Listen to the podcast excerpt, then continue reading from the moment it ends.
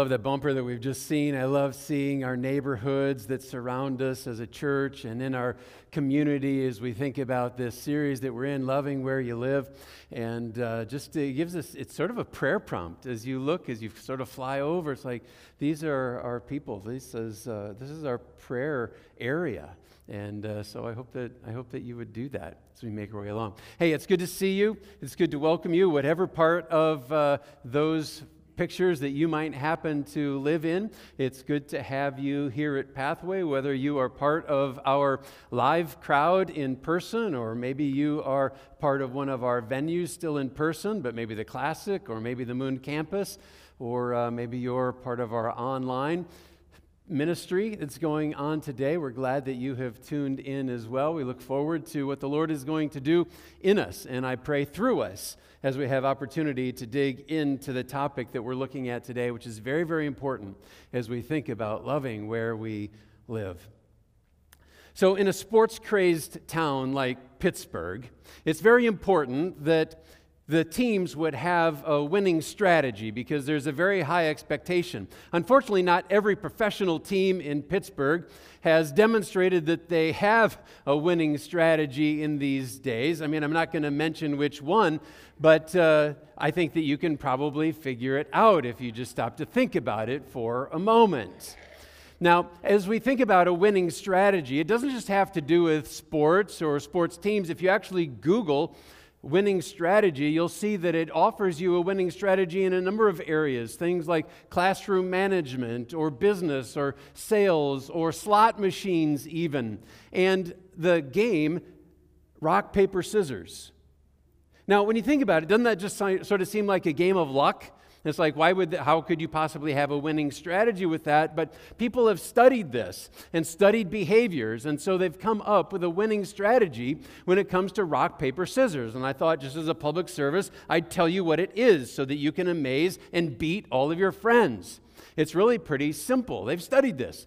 And that is that if you're playing a guy, you should start with paper because guys almost always start with rock because it's kind of the manly thing to do. Statistically, men most often start with rock. If you're playing a woman against a woman, you should never start with paper because most women statistically start with scissors.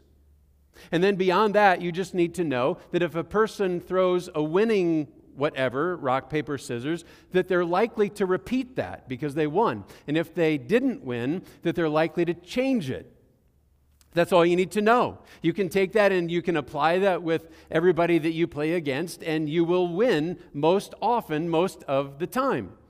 Unless, of course, that person is listening to this sermon. And then you have no advantage over them whatsoever. I also have a winning strategy when it comes to the game risk. And that is if you value marital harmony, do not play this game with your spouse. Yeah, thank you. Yes, I have a story behind that. No, I am not going to tell you the story behind that because that's another secret or another winning strategy for marital harmony is to not tell you the story. All right?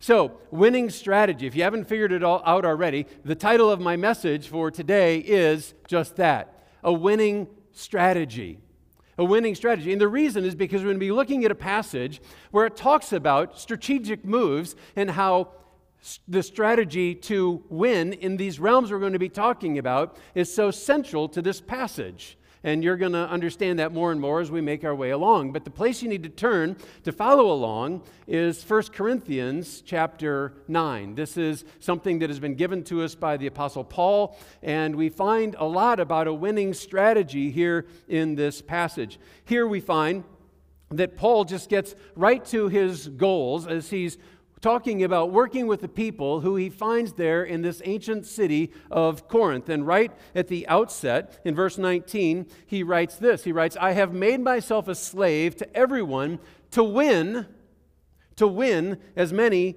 as possible. What's his goal? It's to win others to Jesus Christ. That's his winning strategy. See, that's what we're talking about. Uh, his winning strategy in this regard. And he's not going to let us miss it either because five times in these five verses, he comes back to this idea of he is doing this so that he might win these people, so that he might win the lost, and on and on he goes. You'll see that as we make our way along. This passage, though, is very, very important as we continue on in this sermon series that we're in, that we've called Love Where You Live. Love where you live. If we're not going to understand what Paul has to say here, then we're going to miss out on one of the central keys to what it means to love where we live. It is that central. We're kind of doing building blocks. We got started last week. If you missed last week, I'd encourage you to go back and pick that up. Uh, it's on our website. You can listen to it there. This is a building block on top of that. This is another key aspect of what our lives would be if we're going to love where we live. All right? Now, as you think about love where you live, as we pointed out last week, it's not so much about loving the setting that your house is in, but rather loving where you live in the sense of loving the people where your house is and around your house. And again, we need to dig into this and understand this if we're going to really be able to build on what we've already said and if we're really going to love where we live. This passage is that central, it's that important. It's that key. So let's go ahead and start into it. There are a few different elements to carry out our winning strategy as Paul gives it to us. And the first is this to use your freedom to serve. Use your freedom to serve. Slavery was a real thing in the ancient world. Now, slavery wasn't racially oriented in the same way that it was in the 17th, 18th, 19th centuries in America that we tend to think about when we hear that word. It wasn't quite the same thing, but it did mean that those slaves had restricted freedoms, that there were things that they just could not do, that they were under the authority of their slave master or of their boss.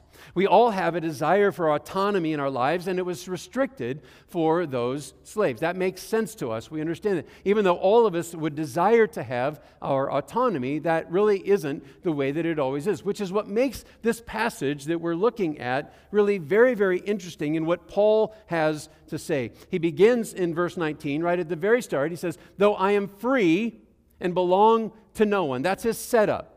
Now, he lived in the Roman Empire. The Roman Empire had control at this particular time when he was ministering. And if you were a citizen of Rome, you had all kinds of rights and privileges that other people just did not have. Paul was a Roman citizen.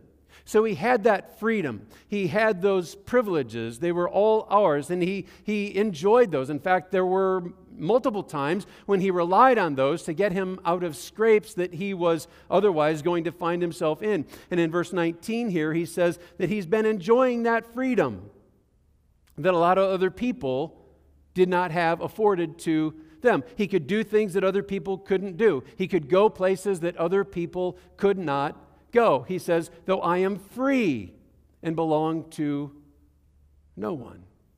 We celebrate that. We love it when we have that freedom. Unfortunately, not every scenario is one where there is complete freedom.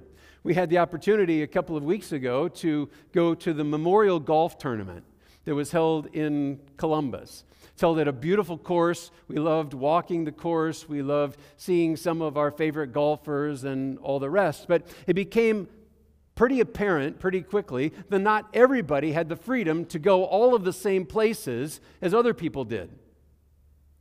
And it also became evident pretty clearly that we were some of the people who didn't have those freedoms to go into those places, like beyond the ropes, right? There are only a few people who get to go inside the ropes. The, the golfers and the caddies and a few other people who are kind of officials with their group, they get to go inside the ropes. But the rest of us, who actually are the ones who paid the money to be there, that paid the money that eventually the people inside the ropes are going to get, we're the ones who get stuck on the outside. We don't have the privilege of going into those places. Then there are things like those specialty tents. They put up these special tents with seating and all the rest at uh, important places along the course, like, uh, like by the 18th green, so that people who are worthy to go in those places, like we were not, they could go and they could sit there and they could have people serve them beverages and food and, and all the rest, while the rest of us were stuck outside in the extreme heat, which there was, and the pouring rain, which there was, and the cicada inf- infestation, which there was while we were there. We couldn't go inside and enjoy all the privileges of the VIPs. We didn't have that sort of freedom. We would have loved to go if we could have gone, but they restricted our access. We felt like second class citizens so far, so, so sort of, in a number of ways. Well, that's what makes this passage that we're looking at here and Paul's actions in this passage so amazing because we all like to celebrate and live out the rights and the privileges that we have wherever we have them. Paul is saying he's willing to do something else altogether differently. Look at verse 19 again. He says, Though I'm free, I belong to no one. I've got all the rights of citizenship. I'm a Roman citizen. I can go where I want. I, even though I am free and belong to no one, I have made myself a slave to everyone. Why? To win. To win as many as possible. Paul's saying he's willing to let go of all of his rights and privileges, all of the freedom that he otherwise would enjoy, and make himself a slave to other people for a purpose and for a cause. That's convicting. That's convicting to me. How often do we use our rights, our privileges, to pursue self interest instead of the interests of others? How often do we use our rights, our freedom, our privileges to avoid sometimes people and circumstances instead of engaging in those circumstances and with those people. Now, don't get me wrong, there are certainly lots of times and lots of people all over Pathway that I see making all kinds of sacrifices to serve other people, to benefit other people. And that's part of what I love about Pathway. That's part of what I love about you to be sure. No doubt about that at all. But Paul's standard here is so very high. His example is calling everyone to engage in all of life toward this end of winning as many as possible. And he's willing to do whatever is required in order to get that done. And if we're going to be serious about loving where we live, if you get serious about loving where you live, it's going to require that we learn this, that we would use our freedom to serve, not just for personal benefit, not for, just for our own glory, not just to build up ourselves or our own reputation, but rather to use it for the benefit of somebody else. That sounds counterintuitive. That sounds like something that just doesn't happen in our world. And you're right, it doesn't happen in so much of our world. But it's the example that we have. It's a winning strategy. It'll make a difference. Then there's a second key to Paul's winning strategy, and it's what comes if we will be sensitive to culture. Be sensitive to culture. Here's how Paul went about making him a slave to others. He says, That's what I'm going to do. And then he gives us some examples. Here's how I did it, or here's how I live my life in that regard. A number of different facets. Here we go. Verse 20 says, To the Jews, he says, I became like a Jew to win the Jews. To those under the law, I became like one under the law, though I myself am not under the law, so as to win those under the law.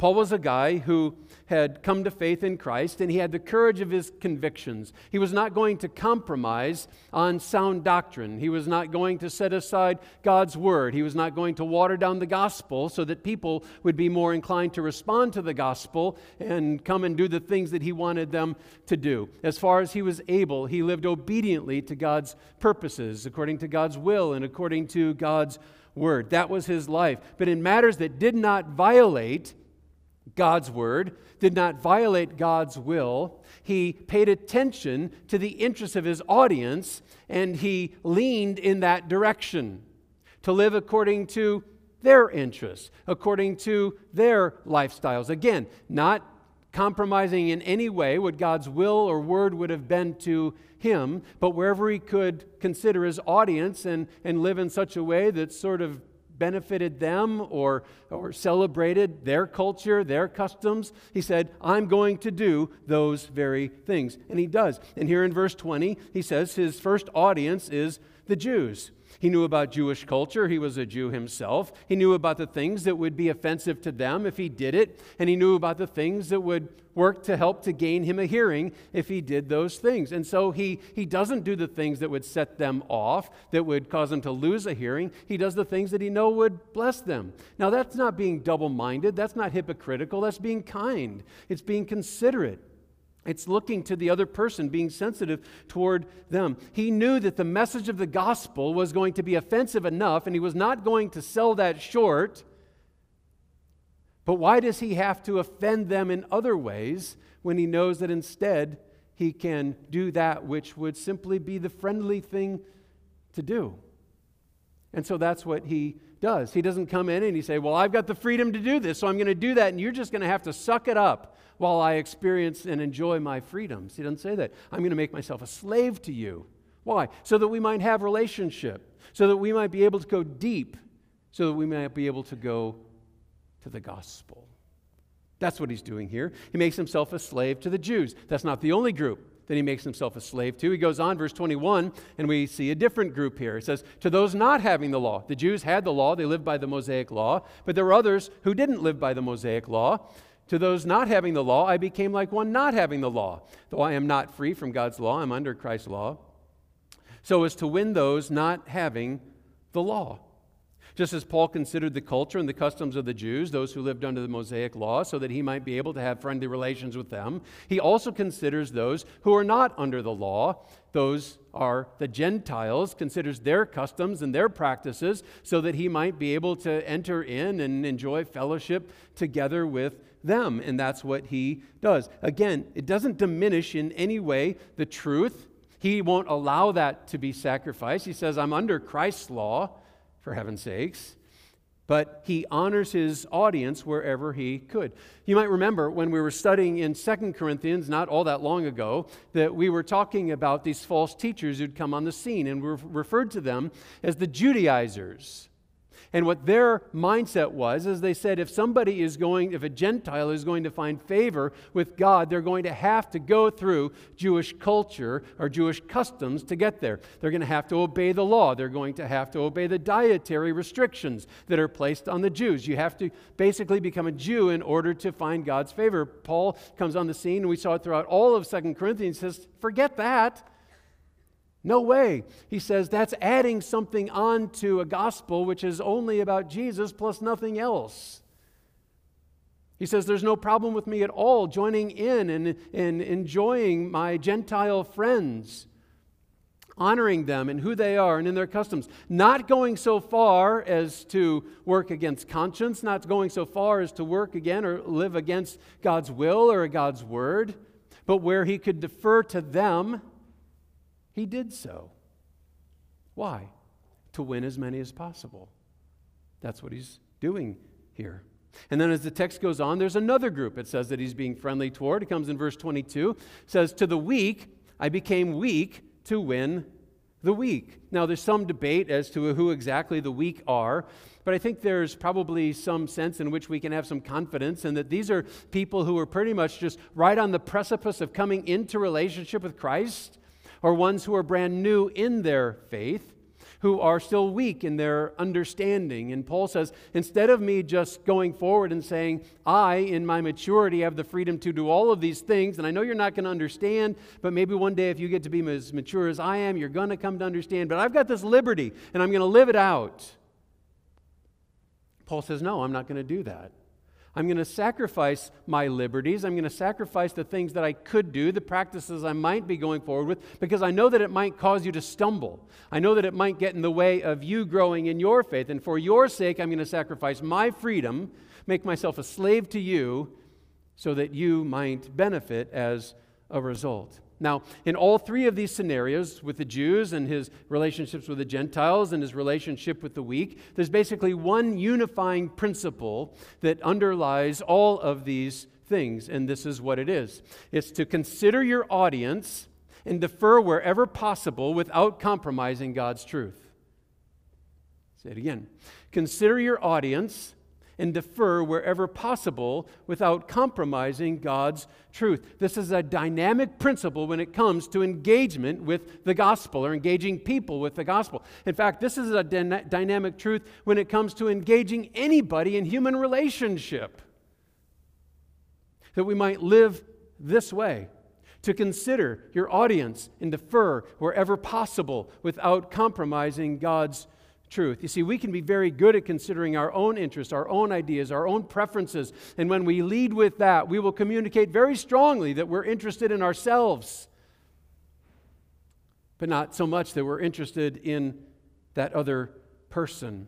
But relationship happens when we demonstrate an interest in the other person, in their ideas, in their preferences, looking to their needs and their benefit. That's when there can be genuine engagement that in an exchange of ideas and dreams and values. That's where typical strong gospel connection happens and where gospel conversation can really happen is when we get down to that level. That's the realm that you need to learn to get to, that you need to learn to operate in if you are going to love where you live. This goes hand in hand with the challenge that I gave you last week.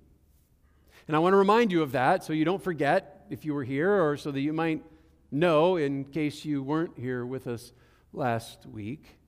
The challenge is this that by the end of this series, which is going to end July 11th, and so you've got a while left, that by then you would step out to foster a significant step of personal connection with another person, with a neighbor, with someone puts, God puts on your mind. Someone with whom right now you have really nothing more than a superficial relationship or superficial understanding. Maybe you don't even know this person yet, but they'll come on your radar very soon that by then we'll have a significant take a significant step of personal connection and by that what we are talking about what we mean is that you'll foster an environment where you spend time with them for at least an hour at least an hour so that you have time to get down to some deeper level, to some deeper conversation, and move things beyond just that which is superficial.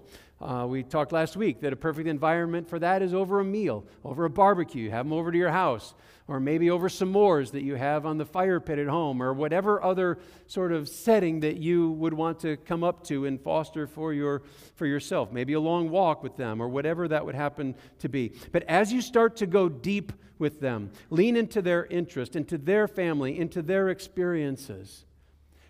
Talk with them until you find the places of common ground that you have together with them. Now, here's what's going to happen. Inevitably, there are going to be some differences that start to bubble up. You're, start going, you're going to start to recognize those. In fact, it's possible that with this person or these people that you invite over, the family, you might have tremendous differences with them.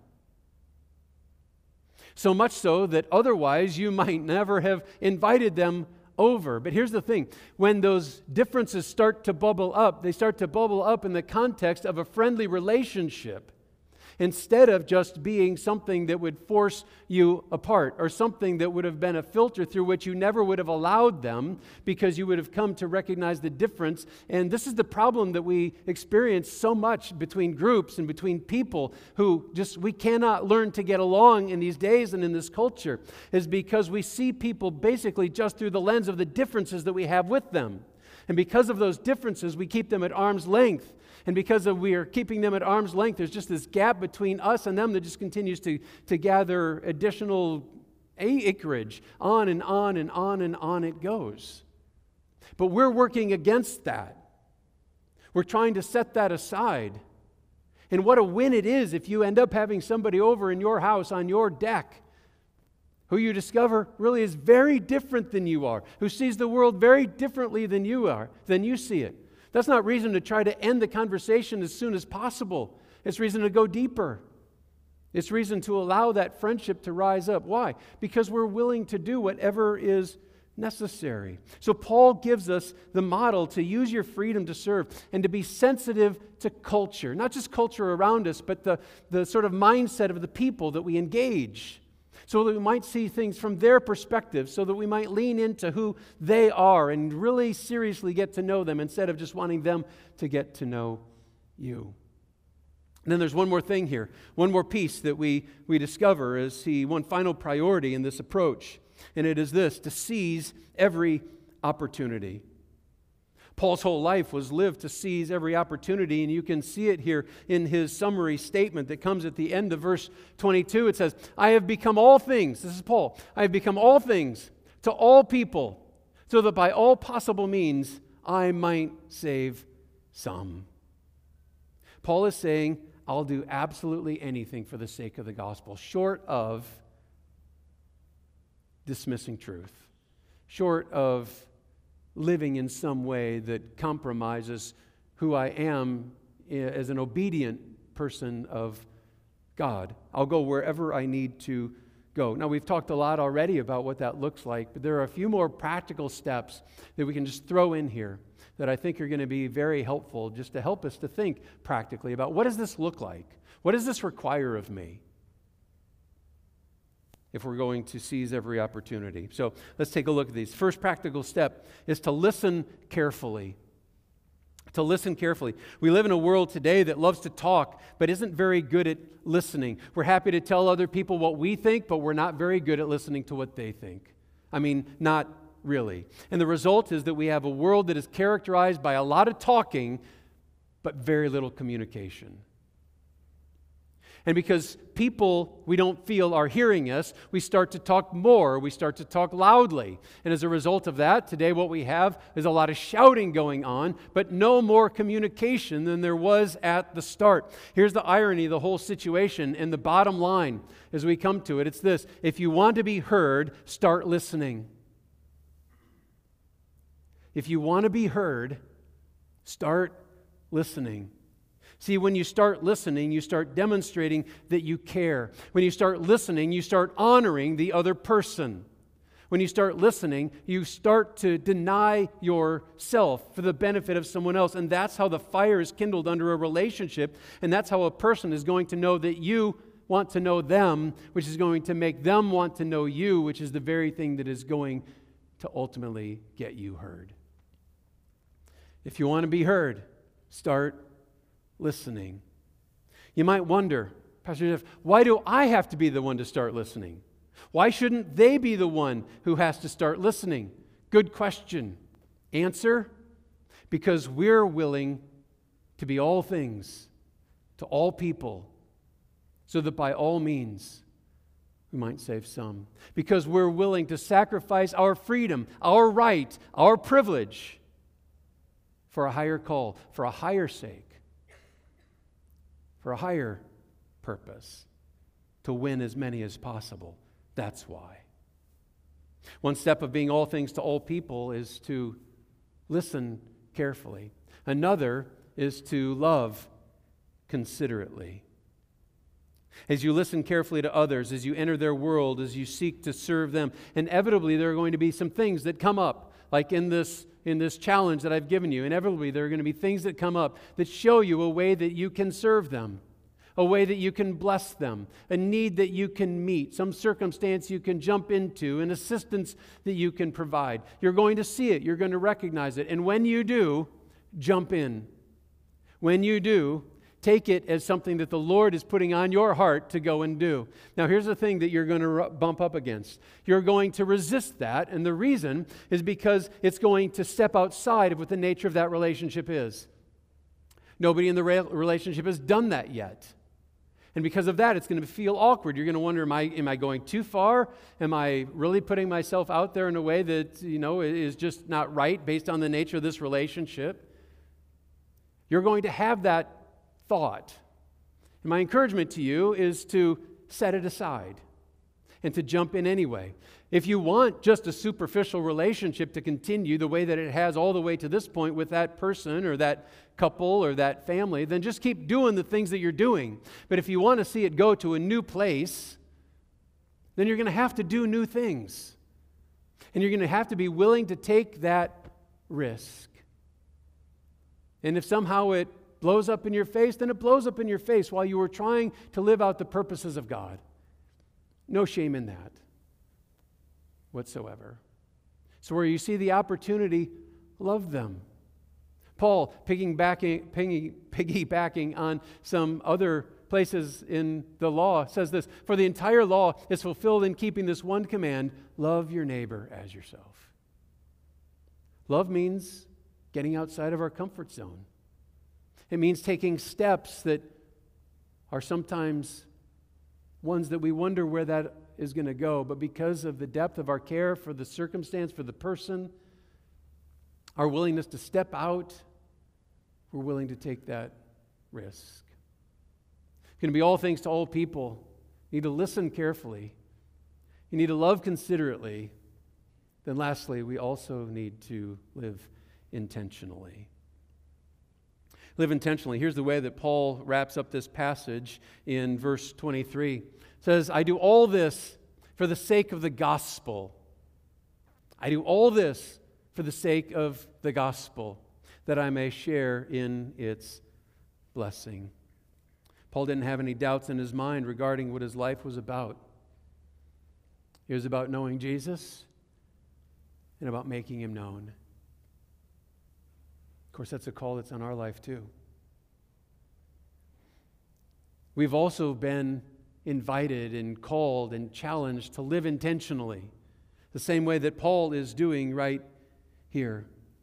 The win for us is that Paul's already given us his secret sauce for how to get it done in a way that's going to make a difference, that is going to transform relationship, that is going to see you making inroads in relationships that you've never maybe been able to do before, or maybe you've just never taken the initiative to do before. He says, here's the key do these things. And we've been laying out exactly what they look like throughout this message. As we do, what's going to happen is it's going to open up doors that perhaps have been locked tight or that you would think would be locked tight. That neighbor, that one over there, there's not a chance that they would even accept an invitation to come to my deck.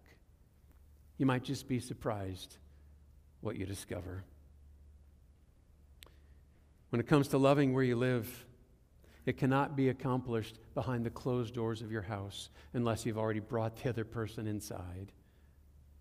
It can't be accomplished apart from us getting outside of ourselves, acknowledging our audience, and be con- being considerate toward their needs, their interests, their values, their dreams, their desires, entering into their world. So, our challenge remains the same that we kicked off last week that we take a significant step of personal connection and I would love to hear about your experience of spending an hour or more with a neighbor, with someone that you didn't really know before. And I hope you'll take this step because if you will, it's going to transform our communities and our church. I absolutely believe that. But it's going to require all of us taking that step individually in the places that God has put us. And if you do, and when you do, Listen carefully, love considerately, and live intentionally. It's a winning strategy. Let's pray. Heavenly Father, what a passage. What, what, I'll do all things for all people so that by all means I might save some. Lord, it, it sounds like a schizophrenic approach, like I'm going to go nuts doing all of those things. But Lord, before we dismiss it, may we try it. May we engage. Doesn't mean that we cast off all of our scruples, that we cast off all of the things that we believe God is calling us to so that we might just fall into somebody else's pattern and we end up in sin. Lord, that's not at all what this is about. And I just pray that you would help us to recognize that we're not giving up the courage of our convictions we're simply opening ourselves up to the perspective of someone else, which means we need to put ourselves outside of ourselves, which means that we're going to have to be willing to let go of our freedom so that we might serve somebody else. Lord, we don't give up our freedoms very easily. We don't relinquish our rights. We demand our rights. And there's so much demanding of rights that are going on all around us that is just causing people to get entrenched behind their rights. And our world is suffering as a result. And people who would be influenced for the gospel are not being influenced for the gospel as a result. Lord, this starts with us. Change in our world starts with us because change happens in the heart, and you're the one who changes hearts. Lord, I pray that we would love where we live and that we would recognize the importance of Paul's secret sauce and that we'd take it and that we would spread it liberally on to all of our relationships. Lord, this is a big change for some of us. And I pray that you'd give us the courage and the heart and the love that would lead us to do so. Lord, we've got our call, we've got our challenge. I just pray that you would help us to live it out and to fulfill it. For we know it's a winning strategy, and we know that it'll serve your glory and the benefit of those around us. Lord, may that become a driving force in our heart and mind and life. Pray in Jesus' name. Amen. For those of you who are just joining us in this series, last week, Pastor Jeff challenged us to find a way to connect with someone in a meaningful way. It could be a friend, neighbor, coworker, or anyone else that God has put on your heart. As we consider ways to do this, let's be reminded from this teaching today why we're reaching out. 1 Corinthians tells us it's for the sake of the gospel that we might share with them in its blessings. And that's what it all comes down to loving our neighbor and loving God together. Thanks again for being with us today, and we'll see you next week.